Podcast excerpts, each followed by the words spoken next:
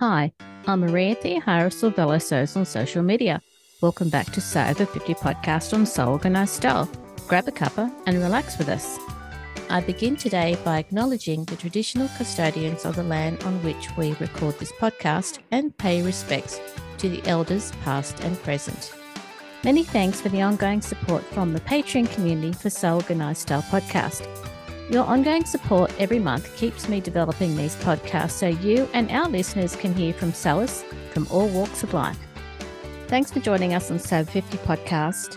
Sew 50 intersects with all communities. We're a community that is so over ageism. The Sew 50 community is positively leading, being visible in the sewing online world. Cris Wood, or at Cris Wood Sews, is today's Sew Over 50 podcast guest. This is part one of two episodes with Cris Woods. Thank you for inviting me into your home today, Cris. Hi. Hi, how are you, Cris? I'm great. How are you? Good, thank you. Do you have images of over 50 models on your patterns, Cris? On my grid, but not on my website. I only have two models and they're actually really close in age, but it's kind of how the cookie crumbled. Yeah. Getting models that aren't through a modeling agency is challenging. So I actually found them through Instagram. They're here in Seattle. I was pleased to get two different sizes and two different cultural backgrounds. So I felt like, okay, there's some differences here that are important, but I'm definitely committed to getting a more mature model, someone actually close to my age or older would be great. In the past, I have approached a couple people that are just kind of in my circle. Yeah. And both of them were like, What? Why? like, well, I'm too old to do that. And so I feel like that's kind of the challenge is that there's some space between wanting to see more representation and wanting to do that representing yourself. Someone has to step up and be the representative. And I totally understand why someone who's not part of the sewing community or you know doesn't do any modeling at all. It's not their business. Would say like why? Like i don't want to be in front of the camera i don't want to be on your website in perpetuity. And then modeling agencies if you have an image on a website you have to pay for that image in perpetuity. Freelance person you pay them a single fee for that day and that's it. Then you're kind of done and they agree to have their image up there. And so for me, just budget wise, it's kind of difficult. So I have been using testers that I'm hoping we can get some more through Sew Over 50 so that we can get some more representation there. On my grid at least if i can't while i try to get the modeling situation together. Yeah. I would appreciate that. I would like to see that and it serves the community. It does. Yeah there are steps that you need to take and there are cost considerations you need to make. And then when you approach someone who's not in the community, they might not even understand what it is you're trying to achieve. So you've got that right. hurdle as well. Yeah. yeah.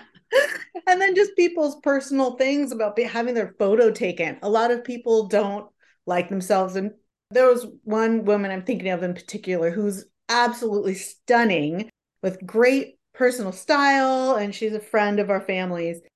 And everyone was like, oh, you got to ask her. You got to ask her because she's really something unique and special.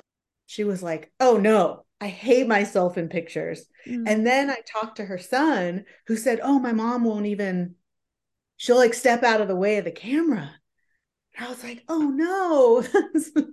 so it, you know, everybody has their personal feelings about photographs, which is really interesting, not wanting to be in the picture. Hmm. Yeah. So hopefully I'll find somebody who's ready to go and kind of thinks that sounds like something fun. yeah. Can you let our listeners know where you're from? Yes, I'm from California Bay Area. So I grew up in a suburb of San Jose, which is just south of San Francisco. Yeah, and then I lived in California all my life and recently well, it feels recent, but it was actually about six years ago. I moved to Seattle, Washington. So West Coast through and through. And have you been sewing all of your life? Yeah, well, I started sewing when I was 10. Uh, my mom taught me how to sew on the machine when I was 10. And before that, I was hand sewing clothes for my Barbies and just sort of, I was obsessed with my mom's sewing kit. She had a, you know, like a plastic tub briefcase sort of hybrid and inside were all her threads and notions and bias tape and the seam ripper and all these tools and i just loved it we had a fabric closet that had all of my mom's fabrics and patterns and i used to just drape fabric over myself and imagine clothes and rifle through the paper patterns and stare at the pictures on the front yeah, it's been a thing my whole life. Thinking back to your mother's closet that had all the fabrics, were they folded neatly? I don't remember. Yeah. Knowing my mom, they probably were, and I probably messed them all up. yeah, my mom was a very organized person. And actually, that I am also fairly organized. I clean up my sewing room every day when I'm done for the day. I clean up so that when I come in the morning, I feel fresh, I'm like ready to start something new. So people, when they come over, are often surprised. Like, do you even use this room? yes, I'm one of those people that's a tidy artist. Oh, wow. Organizing fabrics and patterns is an ongoing conversation that a lot of us have in the sewing community.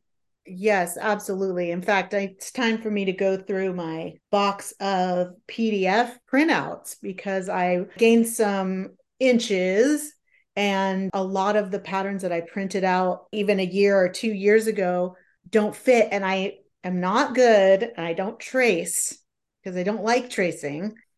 So I cut them anyway. So now I have to either reprint or just go through and cull what I have and put them aside. Yeah, I mean, it's a box that's bursting at the seams. that's just how life is, you know. And yeah. the good thing is, as someone who sews, we have the ability to make sure that whatever patterns or projects we've got, we can always resize them no matter what our shape is. Yeah, absolutely. Thankfully, yes. Yes, thankfully. That's what's great about a PDF as opposed to uh, buying the pattern in the envelope is that that's the time when it I do retrace, but just because once it's cut, you either have to go back and buy the pattern. That's what I like about PDFs is you just you have it, it's there, and that's it. Did you start off in the textiles industry? Cris Wood Sews, my Instagram account, started, I think, in 2009. I started with an, a different company I had called Cris Wood California, where I sold handmade clothing to like small boutiques. So I started the Cris Wood California account, which then became Cris Wood Sews. I didn't start in the textile industry. I started with hand making garments and I did some costuming for like dance troupes. I have a lot of friends who are uh, performers and musicians. So I did some costuming for them that's when I moved on to the handmaking garments. I also did repairs and hemming for vintage stores. And eventually I had an account on Instagram where I was just posting my me mates as a sewist, just sharing what I was making. And when the pandemic hit, I could no longer do my job, which was teaching sewing to kids after school. So no more teaching. And I just thought, what am I going to do? What am I going to do with myself? And then also, how am I going to earn some money? you know, to be frank. I had been kicking around the idea of putting one of my patterns kind of into circulation and working on it. And I did that and it did well. And I was encouraged to keep going. And I thought, oh, you know, this is what I should have been doing this whole time. so I'm really happy. I mean, I was three years ago, I was 45 and just discovering that I had this whole new thing I could do. That's exciting. I was, I'm really grateful for that. and that's a good lesson too to young people who are like, I don't know what I'm going to do with my life or maybe I'm not making the right career choice. It's like, well, you know, you can you can always uh, do something new. You just have no idea where your life's going to go. You just keep following what you love and take on new challenges and and so how's the pattern line going? I'm really grateful and surprised actually at the success that I've had just getting my name out there. You know, I have a good, decent amount of followers. I feel good about that. I see people reposting my patterns. So I think those are all good signs. You know, there's ups and downs. Not everything is a hit, but everything that I've done feels good to me. So in that way, you know, I'm enjoying myself.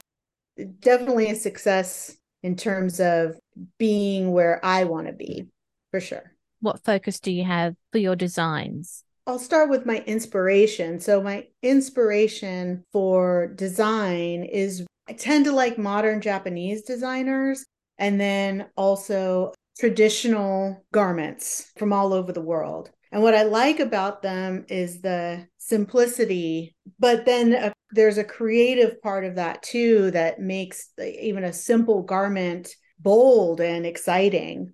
And I think that concept is really what excites me. And if you haven't worked with my patterns before, all of my pattern pieces are rectangles. So for me, it's really exciting and fun to see okay, I have a layout of different size rectangles.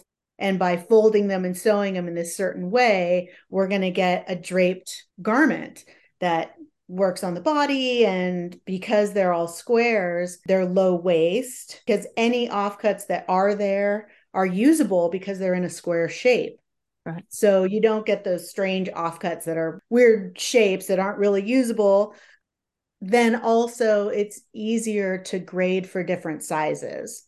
So what i like about that is that it's as inclusive as i can imagine beginners because it's all straight lines and all size ranges because they're formulas that then you cut out the pattern pieces for.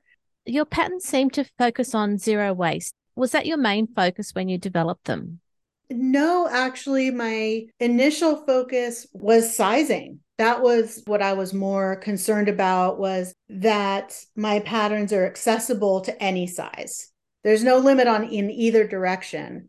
So does that mean it's going to fit every single person? Of course not. No pattern can do that.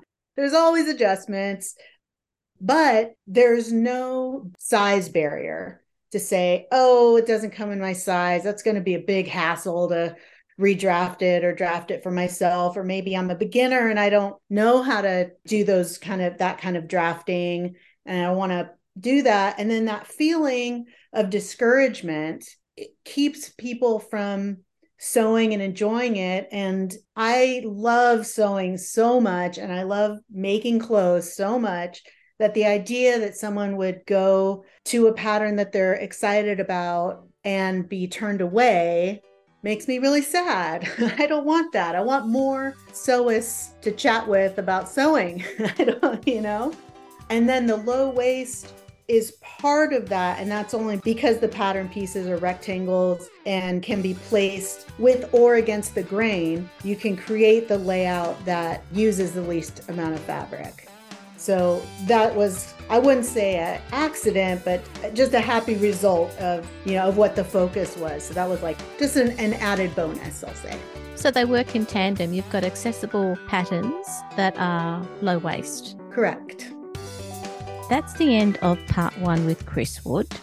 Make sure you keep an ear out for part two. This episode of Sew Over 50 podcast on Sew Organized Style was produced by me, Maria Theoharis, with permission of Cris Wood, sound by bensound.com.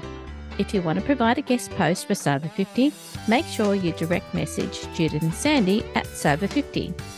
You can subscribe to Organized Style podcast, but with an S, not a Z, on all good podcast apps make sure you go back and listen to our free Sew Over 50 podcast archive. And if you can, consider supporting the production of this podcast on Patreon.